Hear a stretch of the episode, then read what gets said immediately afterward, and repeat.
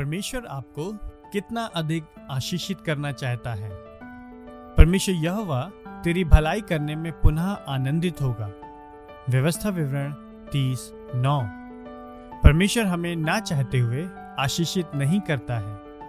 परमेश्वर के उपकार में एक प्रकार की उत्सुकता है। वह प्रतीक्षा नहीं करता कि हम उसके पास आए। वह हमें ढूंढता है क्योंकि हमारा भला करना उसको भाता है। परमेश्वर हमारी प्रतीक्षा नहीं कर रहा है, वह तो हमें खोज रहा है। यही तो वास्तव में भजन तेईस छ का शाब्दिक अनुवाद है। निश्चय भलाई और करुणा जीवन भर मुझे खोजती रहेगी। परमेश्वर को दया दिखाना भाता है। मैं पुनः इसे दोहराऊँगा। परमेश्वर को दया दिखाना भाता है। वह अपने लोगों का भला करने की अपनी इच्छा में संकोची या अनिर्णायक या अस्थायी नहीं है। उसका क्रोध एक ऐसी बंदूक के समान है जिसको चलाना बहुत कठिन है। परंतु उसकी दया एक ऐसी बंदूक के समान है जो बहुत ही सरलता से चलती है। उसका यही अर्थ था जब उसने सीने पर्वत पर नीचे उतरकर मूसा से कहा, यहवा यहवा परमेश्वर, दयालु और अनुग्रहकारी, कोप करने में धीमा और करुणा तथा सत्य से भरपूर है।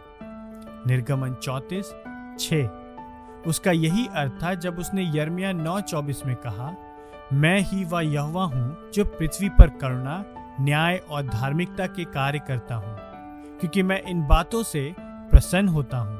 परमेश्वर कभी चिड़चिड़ा या शीघ्र कोपी नहीं होता है, उसको विलंब से क्रोध आता है, वरन वह तो अपने आनंद की पूर्ति के लिए पूरी रीति से असीम और अंतहीन उत्साह के साथ असीम रूप से ऊर्जावान है। यह समझना हमारे लिए कठिन है क्योंकि हमें हर दिन केवल बने रहने के लिए भी नींद की आवश्यकता है। उन्नति की तो बात ही मत करिए। हमारी भावनाएँ ऊपर और नीचे होती रहती हैं। एक दिन तो हम ऊब जाते हैं और निराश हो जाते हैं और दूसरे दिन आशान्वित और उत्साहित होने का अनुभव करते हैं।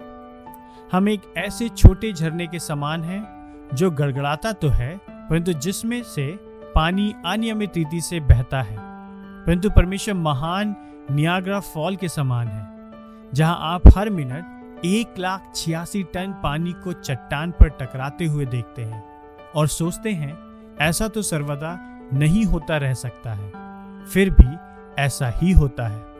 परमेश्वर इसी प्रकार से हमारे साथ भलाई करता है, वह इससे कभी थकता नहीं है, यह उसके लिए कभी उबाऊ नहीं होता है। उसके अनुग्रह के नियाग्रा फॉल का कोई अंत नहीं है।